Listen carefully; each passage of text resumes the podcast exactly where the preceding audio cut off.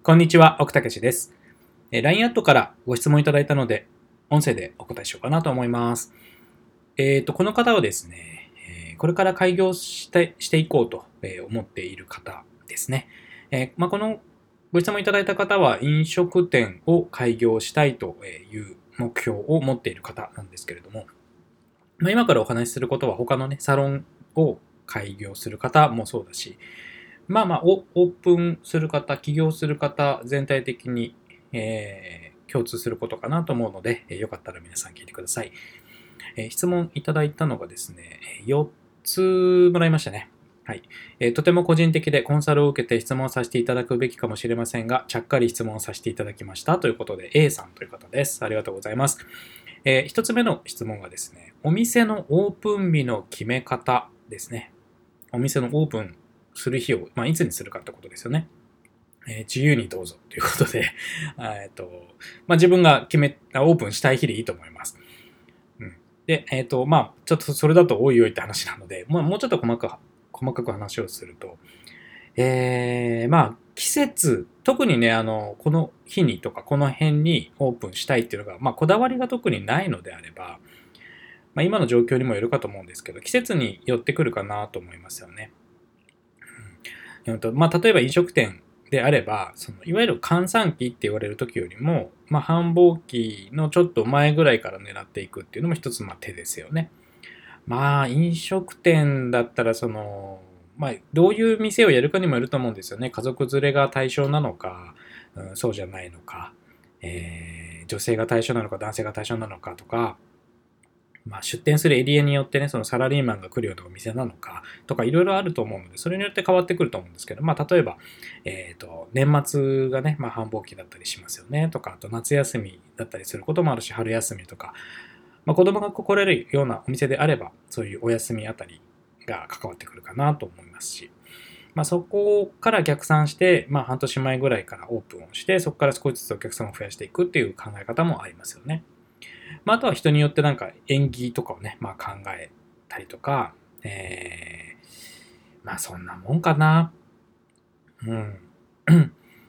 特にこだわりがないのであれば、自分の中で、えーまあ、逆算してスケジュール組んでいく必要があると思うので、そのオープンをしてから何をするか、する前に何をするかっていうのをまず書き出してみて、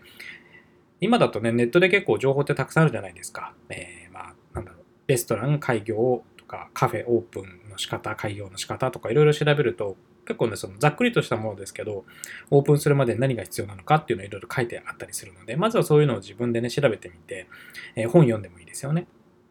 で、えっ、と、どういうのがあるのかっていうのをま全部リストアップしてみて、じゃあそれがいつぐらいに、何ヶ月ぐらいでできるのかとかっていうのをこうスケジュールに落とし込んでいくと、大体いつぐらいからその、うんと、どのぐらいの期間かかるのかっていうのが見えてくると思うのそれでスケジュールを決めていくのがいいかなと思います。はい。で、2番目が、えー起業するにあたって大切にすること、かっこ奥さんが大事にしてきたことはということですね。まあ、これたくさんありますけど、うーんと、まあ、例えば、大切にするというか、忘れちゃいけないことっていうのは、いわゆるお給料をもらって働く仕事と発想は全部真逆なんだなっていうのをなんとなくぼんやり持っていくと最初いいかなと思います。えーまあ、お給料をいただいてお仕事をする、お勤めで働くときっていうのは、まあ、基本的にそのお客さんっていうのはね、会社が、えー集めてくれますよね。で、それに対して自分のお店や会社で商品を販売したりとか、サービス提供したりとかしていくと思うので、まあそこの時点でまずずれますよね。だからやっぱり自分がお客様を集めていく。じゃあどういうふうにするのっていうのを考えなきゃいけないし、時間の使い方もそうですよね。自由なので、自由って不自由なんですよね。で、不自由があるから自由ってあの目立ってくるものだったりもするし、この自由と不自由の考え方も多分ね、だいぶ変わってくると思います。最初は慣れないと、要はサボることはいくらでもできるわけですよね。自分で企業を開業すると。なので自分で自分を律していかなきゃいけないし、スケジュールも自分で決めていかなきゃいけないし、決められるとも言えるし、決めなきゃいけないとも言えるんで、えーその、とりあえず行ったら、こうやらなきゃいけないものが決まっているとか、えー出勤時間が決まっているとかっていうのとまた発想逆になったりもしますよね。うん、とか、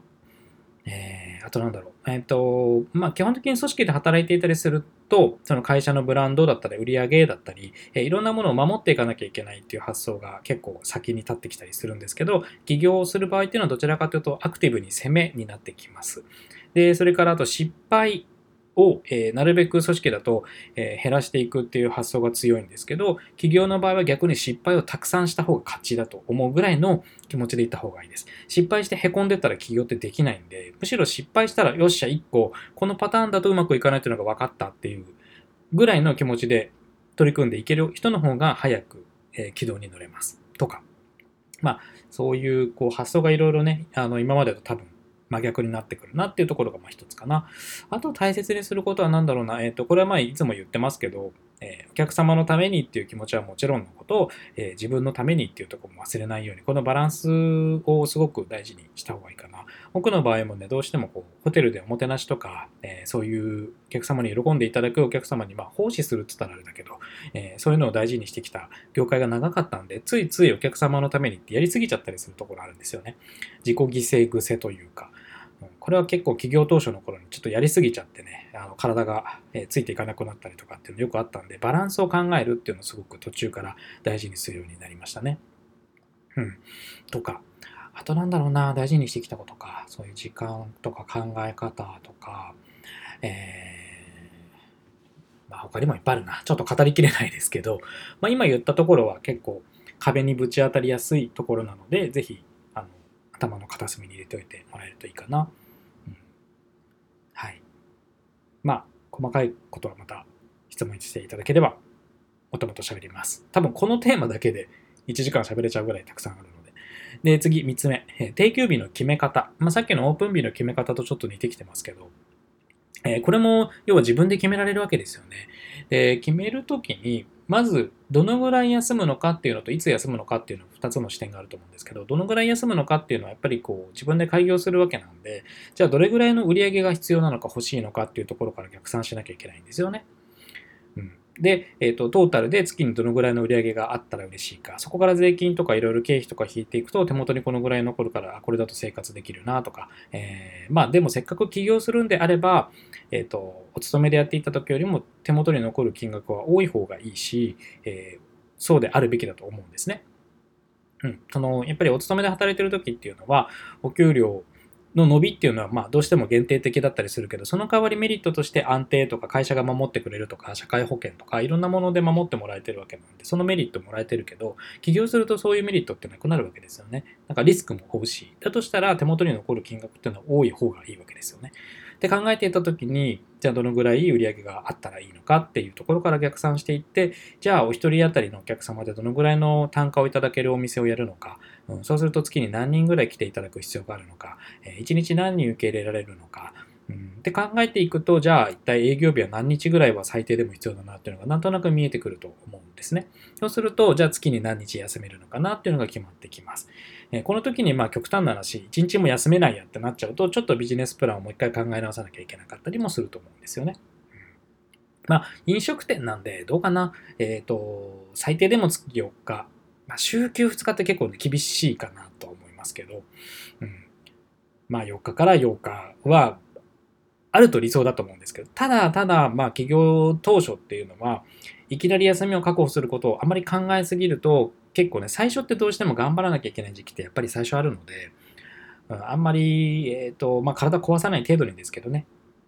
ただ逆に、あの、休みなしでやりすぎて体ぶっ壊れちゃうっていう方もいらっしゃったりするんで、えそこもやっぱりバランスかなとは思います。なので、まあ、週 1, 1日は休める日があった方がいいかなとも思うし、あとさっきのその起業するにあたって大切なことっていうのと関わってくるけれども、えー、起業すると自分が社長だし、社員だし、え経理だし、広報だし、いろんな役目を全部やるので、うんと自分がね、倒れたら全部終わっちゃうわけですよね。止まっちゃうので、え自分のその体力とか、え精神的な部分、エネルギーを、え維持してあげるっていうのも自分にとってものすごく大事な仕事になります。これね、つい忘れがちなんですけど、まあ、その辺のバランスも考えながら決めていく感じかなと思います。じゃあ何曜日に休むのかっていうのは、これは最初のオープン日の決め方とちょっと連動してくるけれども、そのエリアによってとか、どういうお客様に来てもらうのかによっても変わってきますよね。まあ、例えば分かりやすく言えば、じゃあ、例えばサラリーマンの人たちがたくさん来そうな場所に、えー、そういう方に来てもらえるようなお店をもしやる場合であれば、平日は開けときたいわけですよね。うん、土日の方が少なかったりしますよね。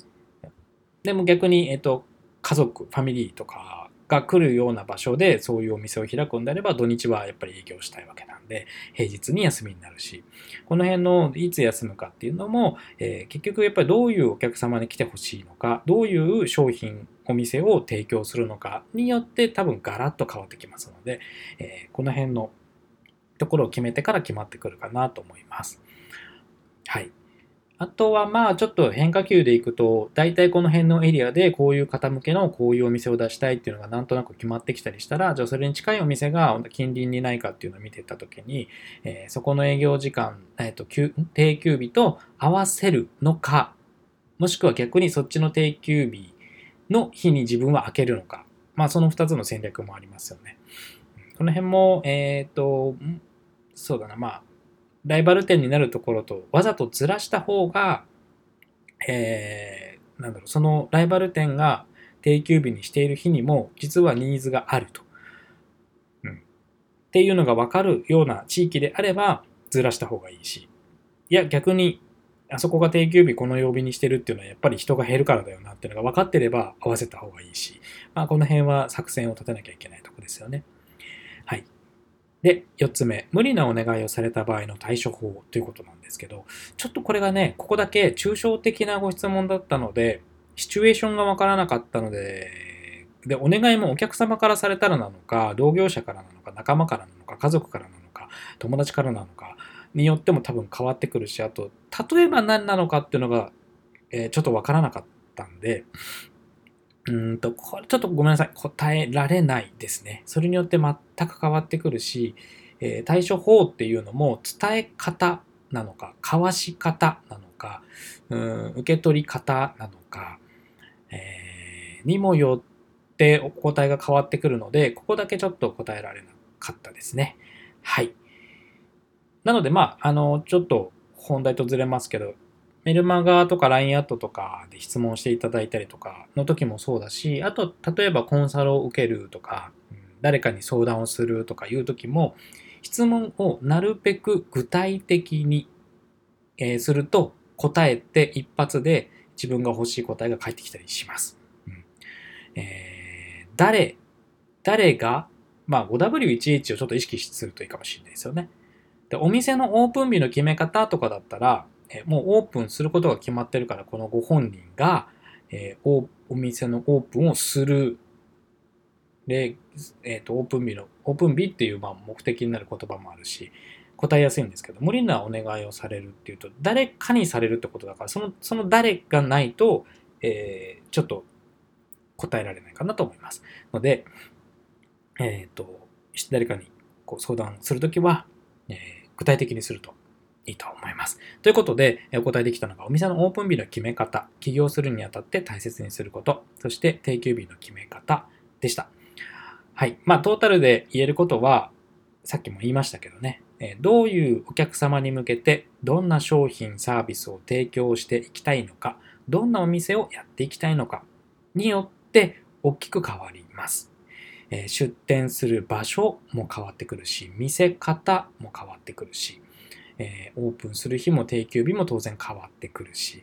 えー、働くスタイルも変わってくると思います。得られる収入も当然変わってくるし、いろいろ変わってくるので、結局まあ何をやっていきたいのか、どういう方にどんなものを提供していきたいな、それで喜んでくれたら自分ハッピーだなっていうところをいっぱいいっぱい書き出してみたりとか、えー、いろんなお店に実際行ってみて、あ、これはちょっと私理想だな、このお店って思える場所があればね、そういうとこを探してみたりとか、ということをやっていくと、どんどんどんどん、え起業する、開業するということが具体的になっていくと思います。そして、え、大切なことはさっき言った通り、失敗を恐れないというか、失敗がむしろなんだろう、失敗っていう概念がないと思った方がいいかもしれないですね。起業の世界に失敗ってことはまずないです。うん。こう、こうそうだな。こっちの方が近いかな。失敗ってないので、失敗というのは、その思い通りに行ったこと、いかなかったことっていう考え方しかないですね。で思い通りに行ったことはうまくいくパターンなんだ。うま、思い通りにいかなかったら、これはうまくいかなかったことなんだ。ので、いわゆる、まあ、失敗っていうのも実は成功になったりするんですね。企業の世界では。まあ、この辺も大事にしてもらえるといいかなと思います。はい。ということで、えーお答えしました。奥武史でした。頑張ってください。応援してます。